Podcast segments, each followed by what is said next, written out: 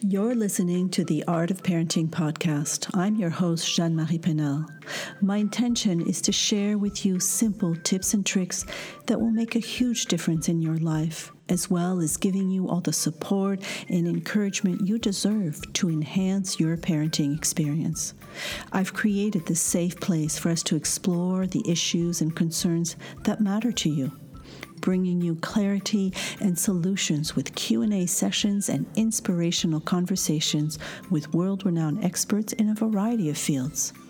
I've recently created a private community for us to continue these supportive and uplifting conversations.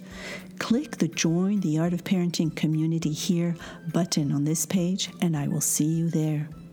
I'm a firm believer that parenting was never meant to be done alone, and I'm here to debunk the general consensus that it has to be hard. A warm welcome to you, and thanks for tuning in. Hey there, Jeanne Marie Penel. Just wanted to give you a heads up. Uh, this is Monday, May 25th, the day of release of this episode, year 2020. Happy Memorial Day to all those living in the U.S. And I just wanted to let you know that this conversation was actually recorded back in February. So it might sound a little out of sync. We do not mention the global pandemic that we are all experiencing. And there is a lot of fabulous takeaways um, that KJ shares with us. So enjoy this beautiful conversation today. Hello, and welcome back to the Art of Parenting. This is your host, Jeanne Marie Penel. And today I have the lovely KJ Dell'Antonia, who has been writing on parenting for a long time, has actually just come out with a new novel, not about parenting, but we will be talking about all of that. And so, KJ, thank you so much for making the time to be with us today. Thank you for having me on. Yes. So, as I like to start with all my guests, I like to have you define the art of parenting. Oh, the art of parenting. Now, it's it's an excellent question and an excellent way to frame it. You know, the art of parenting is the art of figuring out uh, what you need to help your child with and what you need to help your child to help themselves with. Mm-hmm. Very, very important. Very important. I could, I could define it in a billion other ways, I think, but but that's really right up there. It is. It is of how to help them fend for themselves and be mm-hmm.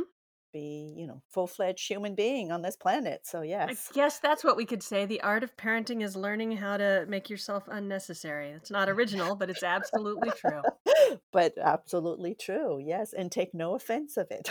no, that's the goal. yes. So um, I'd love for you to share with our listeners a little bit about your journey. And I know you've been writing a lot about parenting over the years. You've just come out with a novel, but just if you would share a little bit about your background and what you're up to these days. Absolutely. Uh, I have been a parenting journalist for more than a decade. I ran the New York Times' Motherlode blog for a long time as it transitioned into the Well Family blog.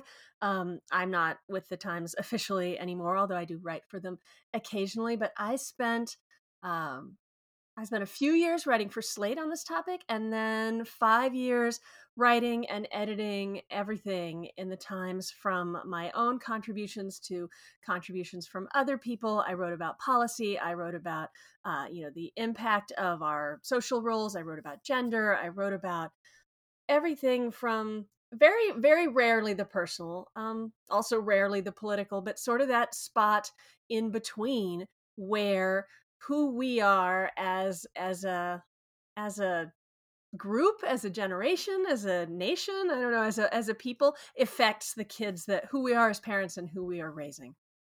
Beautiful. And when from from all of that uh, writing and editing other people's work are there kind of some themes that uh, kept on coming up that you that you found interesting and yes. important for us to, to talk about?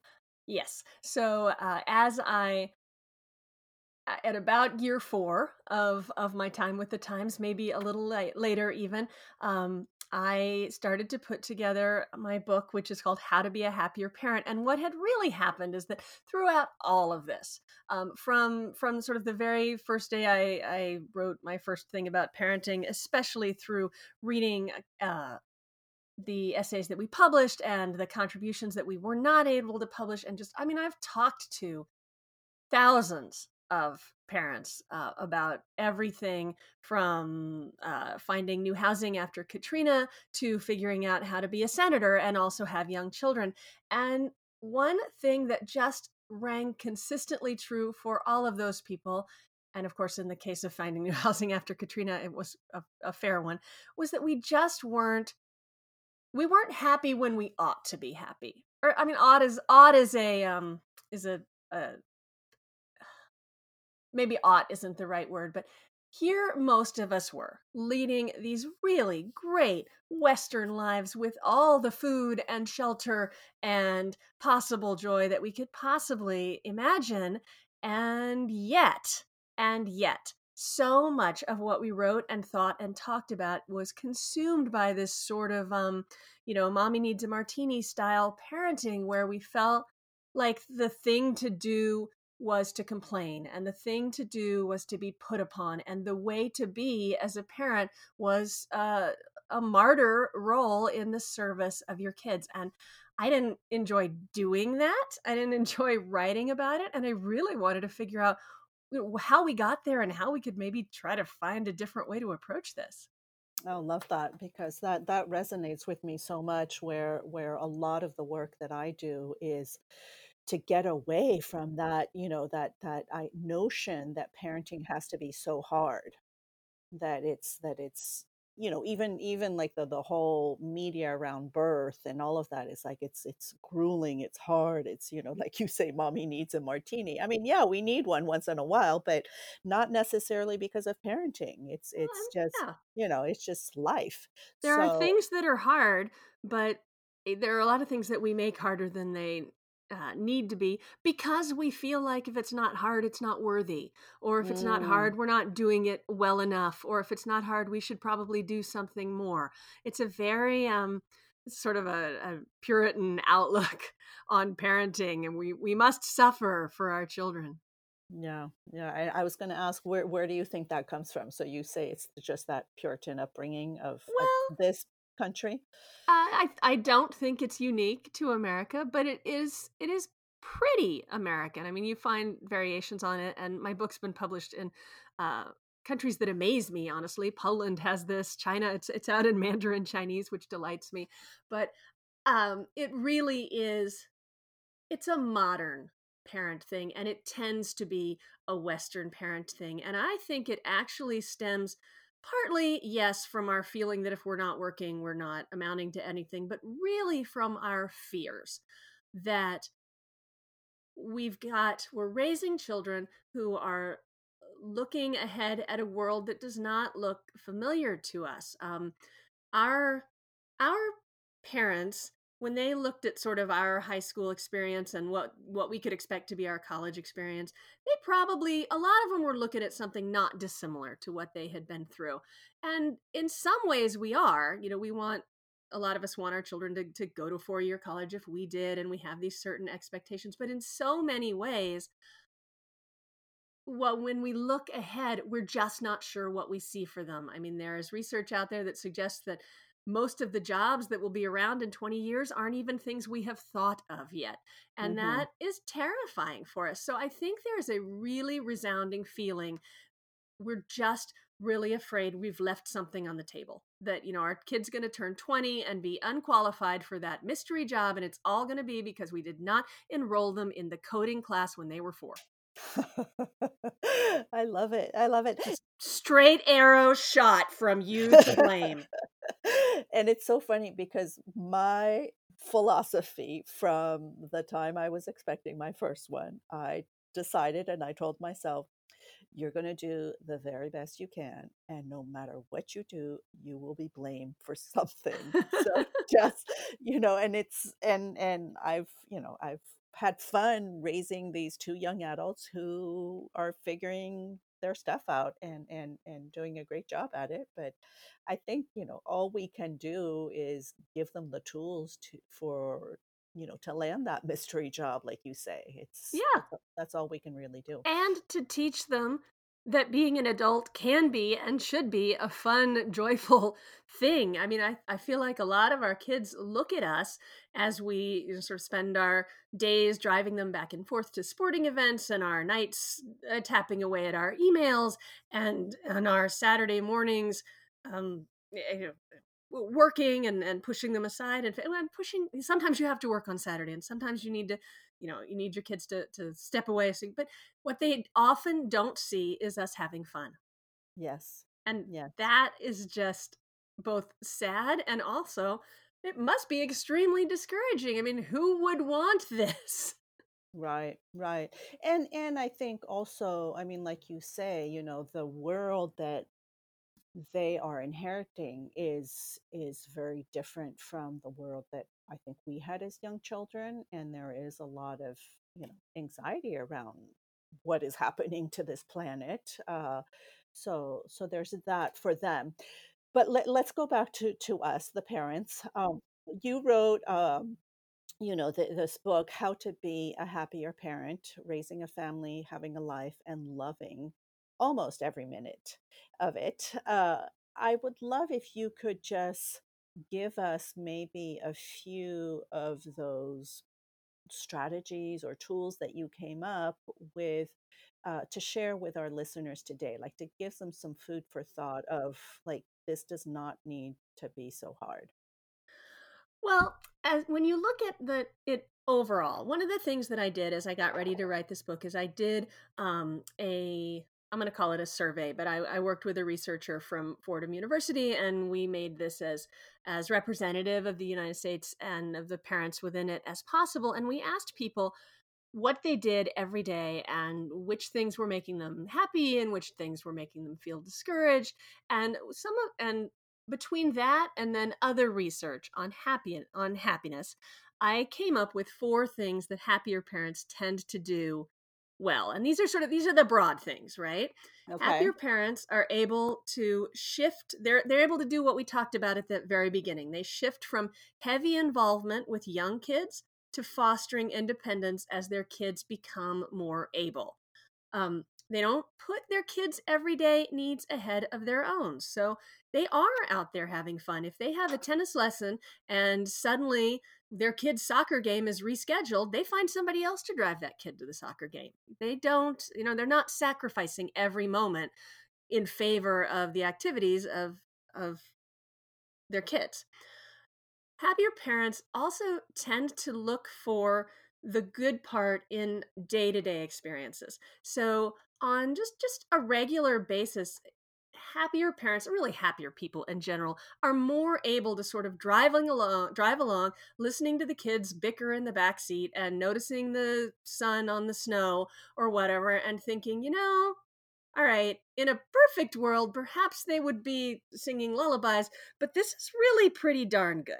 So the happier parent can can can see the good bits amongst what can sometimes you know look a little bit discouraging. And then the last of the four things that i found is that happier parents know they're able to see what's really important and what is not. I like to call it spotting the lions. So so much of what we worry about for our kids um, from them not getting the first grade teacher that their best friend got to not making the green team in hockey to uh, you know not getting the uh, part in the school play that they want even right up to not getting into the college that they want to get to none of those things are really problems they're experiences None of mm. those things are tigers. None of them are going to eat them. None of them are going to eat us. So, people who are happier they recognize that. We're I mean, we're in there with our kids. You know, we we we're disappointed with them for you know if whether they've just lost their favorite Thomas the Tank Engine or not gotten into the university of their choice. But people who can be happier also have a certain amount of separation.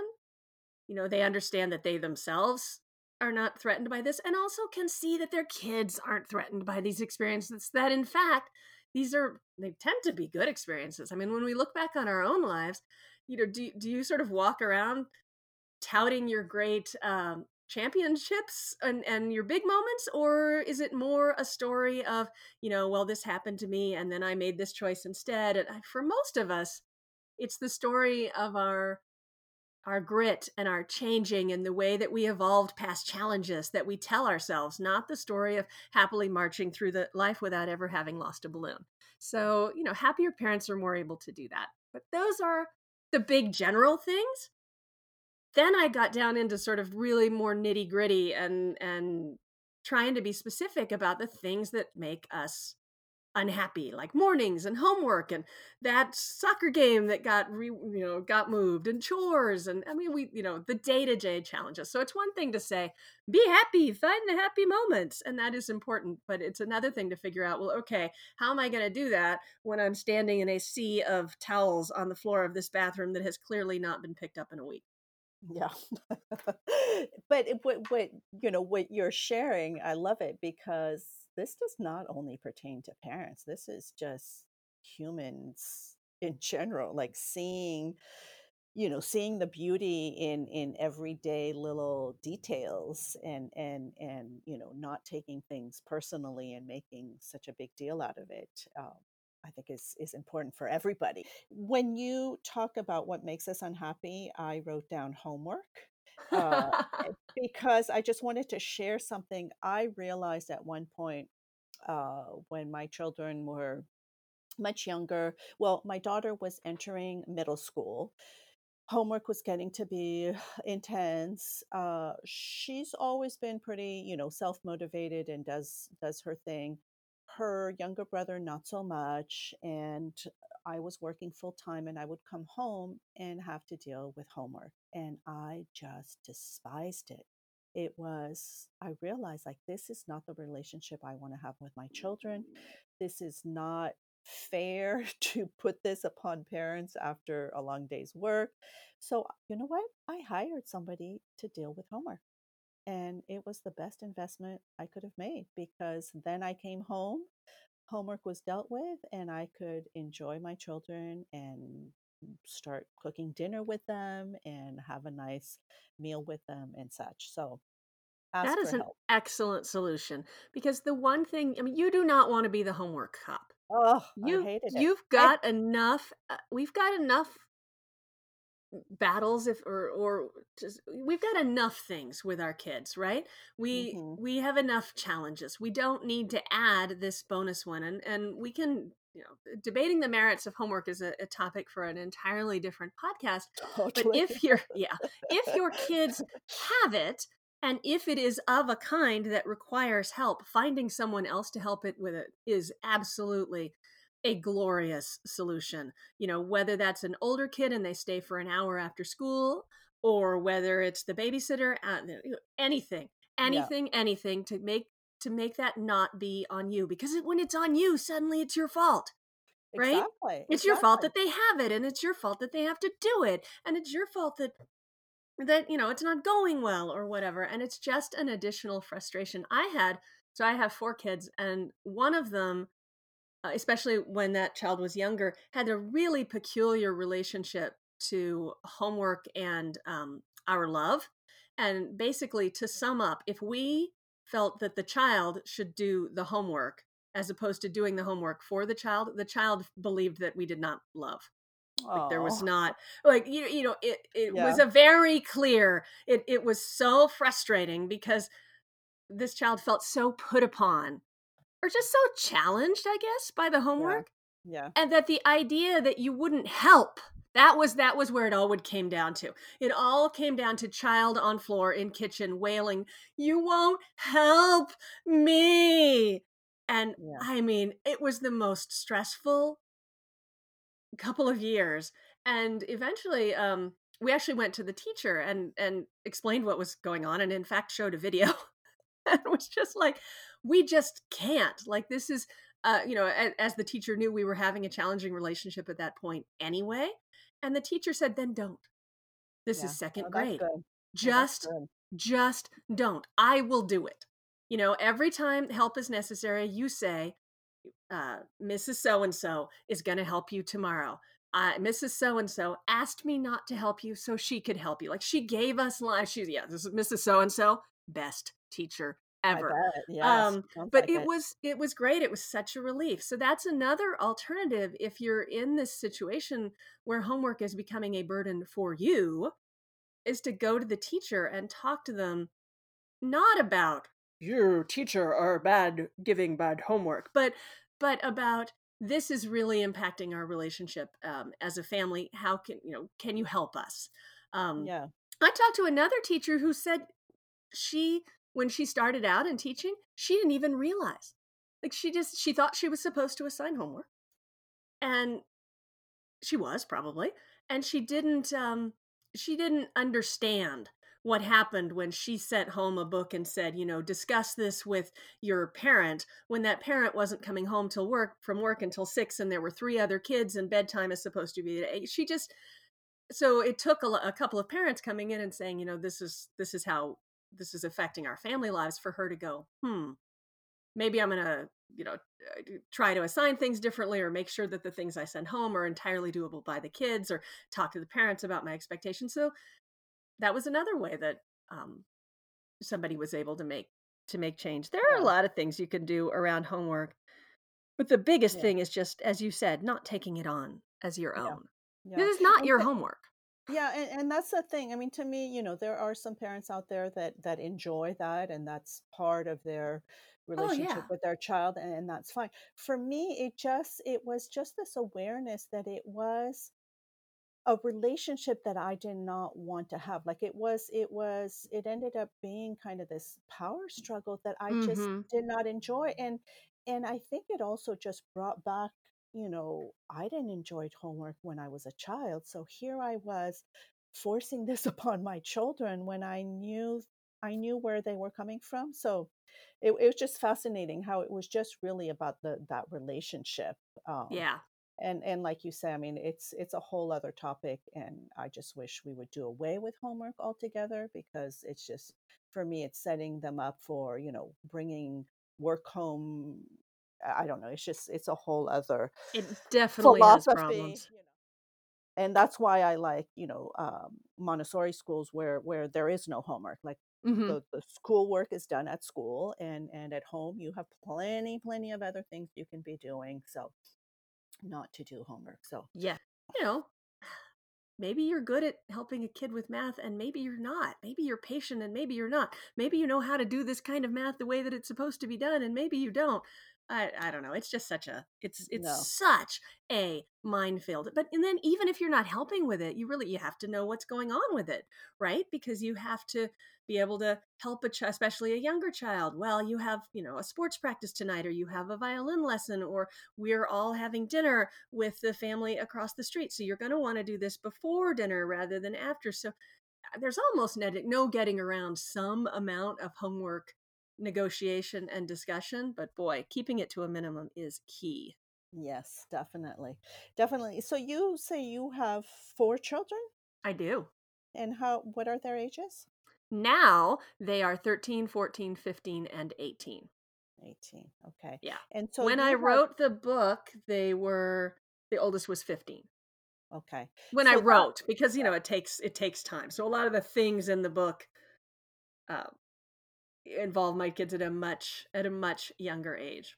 Mm-hmm, mm-hmm. So that was that was kind of my segue. Is I know you just you were sharing that you you have a novel coming out, uh, the Chicken Sisters, which is very exciting, and you know for for parents who are listening who want to take on a project like this and also have children at home how do you manage it how did you how did you do it all um, well, I, uh, when I ran the Motherlode blog at the New York Times, that was a full time job. I uh-huh. did not try to do that in between having uh, little, you know, little kids at home. I was not trying. I was not. Um, I was not. I didn't have any illusions about that being something I could sort of do on the side. It was a full forty plus hour a week endeavor, and I had help. I had okay. a babysitter uh, to do at least some of the driving. I have a partner who picks up a lot of the slack. Um, you know, we do not we do not eat gourmet meals every night, and I do not drive to every sports practice. I, I have elaborate carpools set up around those things. So, so the answer is, I, I really, I never, ever, ever pretended or imagined that I could do everything. Um, you can't you can write a novel with a 13 year old, a 14 year old, a 15 year old, and an 18 year old in the next room. You cannot write a novel with an eight year old, a nine year old, you know. Um, so it depends on how old your children are. But I, I, this was a, a job, and I that was a job and I treated it as a job. And then when I segued into working on the novel, um, I had just come out of writing How to Be a Happier Parent. So I had that structure already built of, you know, how and when I would sit down and put my butt in the chair and get some words on paper. Um, it, but that is not to say that it is ever easy, but the time is there. The, right right the framework is there i have i also host a co-host a podcast called um, hashtag am writing and so we talk to a lot of writers with young kids at home or, or medium age kids at home or people with day jobs um, i wrote how to be a happier parent while partly at least while having the Motherlode job so that it was uh, something that i wrote sort of in in the non hours and we talk a lot about how to protect your own time and how to value your own time. And everybody's structure for that tends to look different, but it starts with deciding that you deserve to have, you know, that mm. that time is yours. Um, whether right. You're to write a novel after, um, you know, being at home with kids and getting the last one into first grade i mean there's there's that moment when you can either do a lot of volunteering or you can you know you could find your find yourself find your way back into something that you once loved that you want to do again. You've got a lot of options but because we put so much weight on that the parenting thing i think mm-hmm. it's really it can be really difficult for people to i don't even you don't shouldn't have to carve out time that's that's not the word our time is you know, we we are adults who should choose how we spend our time and we should choose to spend some of it in doing wonderful things with our family and in doing less than wonderful things with our family but we also get to spend some of it on things that are important to us and that that is so important to to to say that because i think that a lot of parents especially of younger children tend to lose that you know what what do i want to be doing what mm-hmm. you know and and and there you know i think maybe it is when they are younger you do need to you know quote unquote carve time out because you need to plan for that you know other person who might you might need childcare or you might need to you know uh, work it out with your partner or whatever but it's so important to make time to to be with yourself really mm-hmm. or, to, or to be with with other other adults that aren't necessarily you know your partner and um and such so yeah i had a rule when my kids were younger that i never ever ever did anything while there was a babysitter or they were at school that they could conceivably go with me to do so i did not grocery shop i did not run errands i did not uh, I didn't really clean.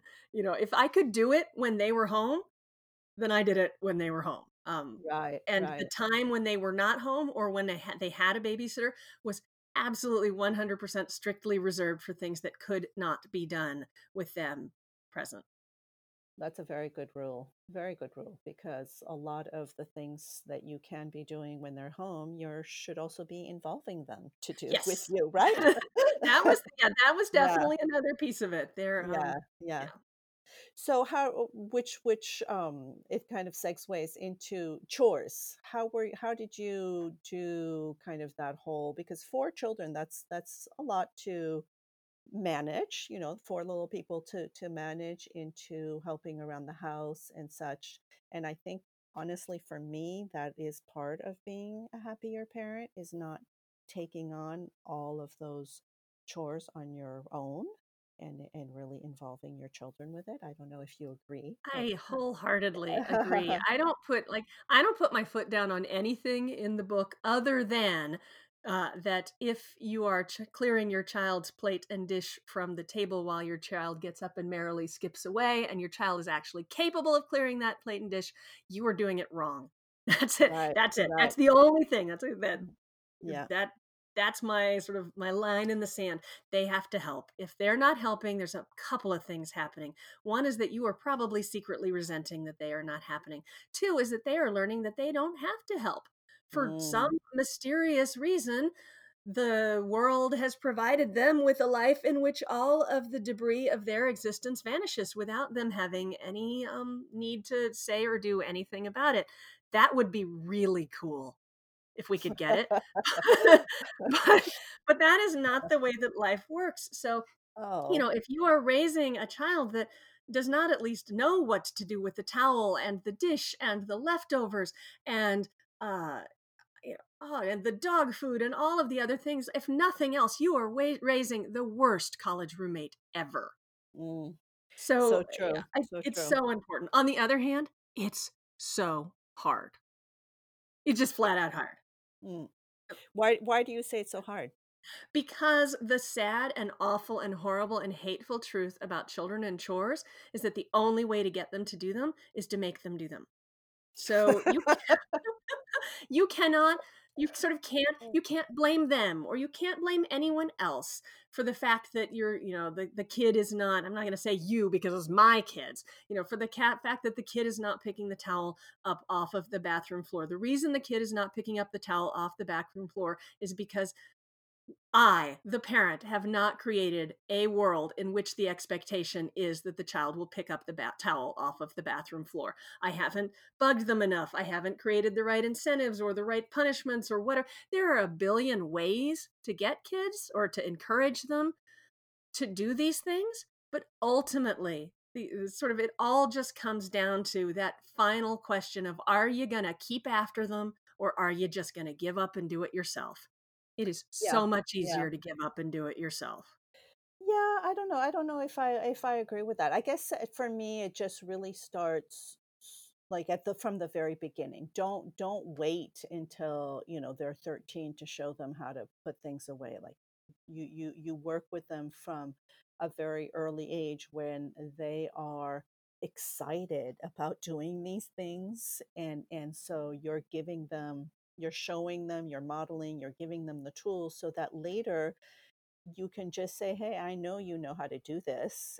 And this is how we do it in this house, and this is your my expectation. But it, but it's true. Like when you say it's hard, I think it's just it's constant. On, exactly it's it's it's us being super consistent like like what you say you know it's true it's so much easier to just do it yourself yeah because it gets done faster and and all of this but it's that i think it's the work that you put in at the beginning that you will reap the benefits later on I totally agree yeah. with you. It, yeah. it, getting kids, you know, the, the moment to start help getting your kids to help around the house to do whatever they can is right this minute. Um, right. And right. the moment to stop asking them is never. And the the yeah. I think that what what I see when I t- and I interviewed a lot of people on this, and I found a lot of different things that worked. But what I saw most consistently, and the place where we were all struggling, was that okay, sometimes you're going to grab the towel right? Because mm-hmm. sometimes mm-hmm. for your partner, you would grab the towel. Sometimes for a stranger on the street, you would grab the towel. Right. So, um, or, you know, whatever. It's, it's watching ourselves so that we're not letting our kids off the hook far more often than we realize. Right. That's challenging. And especially when we've um, created this world in which our kids are so occupied. Um, they especially as they get older, they tend to have a lot of things going on. Uh, the modern Western middle to upper middle class kid has stuff, all, mm-hmm. you know, 15 hours a day or whatever. And so the temptation to let them off this because they've got homework or to let them off it because they've got a sports practice or to let them off because they really need to sleep a little extra and not get up and empty the dishwasher is constant and omnipresent. And we really have to step back and realize that chores, helping around the house, is like an important and integral part of being a family. It's not a sideline to your responsibilities as a student and an athlete. It's like, you know, a human thing. It's it's important. It's up there. So we have to really value it and I think that's hard. Yeah, it is. But I I mean, for me personally, I'm so glad that I stay consistent because I see now my 19 year old just um, went off to community college in August and he moved into a house with 21 roommates. Oh my goodness. and and it's a lot been, of roommates. It's a lot of roommates and they share one kitchen and he that is his biggest thing is like people don't know how to clean up after themselves and he's so and he gets so upset so i think he will reevaluate his housing things for next year but it's been a great experience you know he wanted the the dorm experience and community college doesn't provide that so this was the the uh, best pretty close. thing yeah and it's and it's been great because he has you know he has two roommates and the house is co-ed and but it's you know negotiating sharing a kitchen with 20 other people and you know he says they just don't know how to clean up and he's actually happy to come home to a clean kitchen so so it's been it's been it's been yep. very you know it's been and i can see that for him you know he values that because it's just always been part of living together it's not mm-hmm. like you say it's not you know it's not something you get paid for or you you know an extra thing it's just part of living in a community and your right. community is your family so and yeah. by contrast my now 18 year old is on a gap year and okay. part of that took the form of living by himself in an apartment in wow. Madrid for several months and uh-huh. doing all of his own laundry and doing his you know cooking to and and keeping it cleaned up and looking out for his bathroom and he he was you know he was able he was both able and capable and also you know it really soaked in for him how much is involved in mm-hmm. even mm-hmm. just doing that for for yourself so he's pretty excited to move into a dorm next year Where, but that's you know, wonderful not, yeah. yeah so that, yep. that's that's what we're doing, right? We're just yep. trying to create kids that can go out and and have these experiences and learn from them and uh, not have their roommates trailing after them shrieking, you know, that dish doesn't put itself in, you know, it doesn't wash yeah. itself. Exactly. Yeah, yeah. He's tried. My son's tried leaving signs out, but it's not working. yeah, no. Twenty-one people is too many. Yeah, yeah, yeah. I I read a really funny piece of office kitchen research that he you know that if you put like a little sign with eyes above whatever you want people to do, they're more likely to do it because the sign is watching them. Isn't that Whoa. weird? But it's totally true. You could dig it up and find it and send it to him, and he could make a little sign that said, you know, please put your mug, wash your mug away.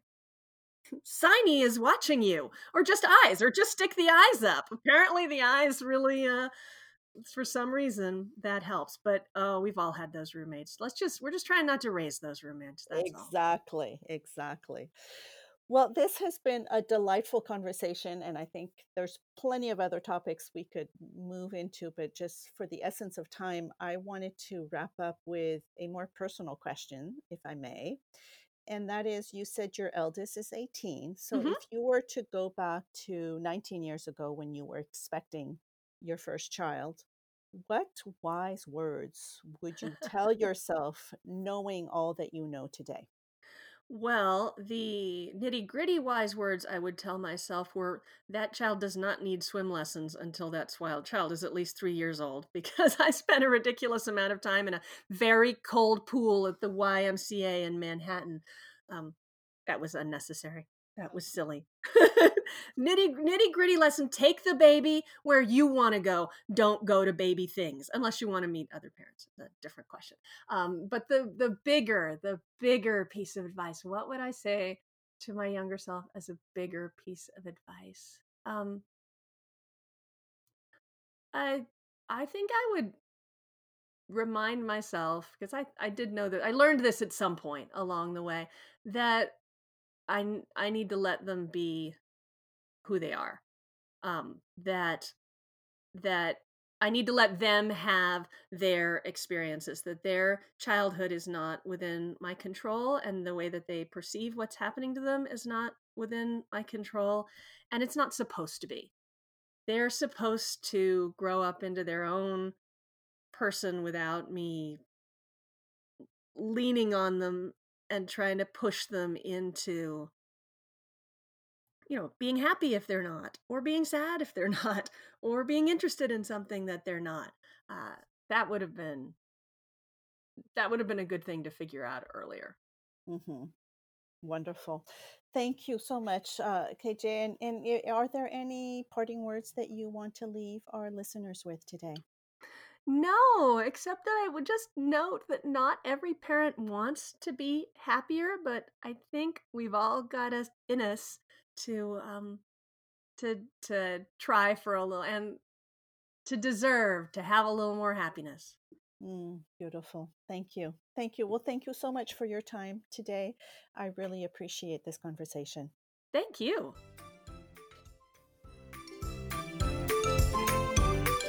I hope you enjoyed this episode of The Art of Parenting, and if you did, please make sure to share it with your loved ones.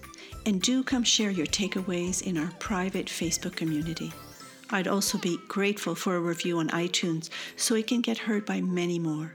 And remember, if you've got a question, let me know. I'm here for you. Till next time.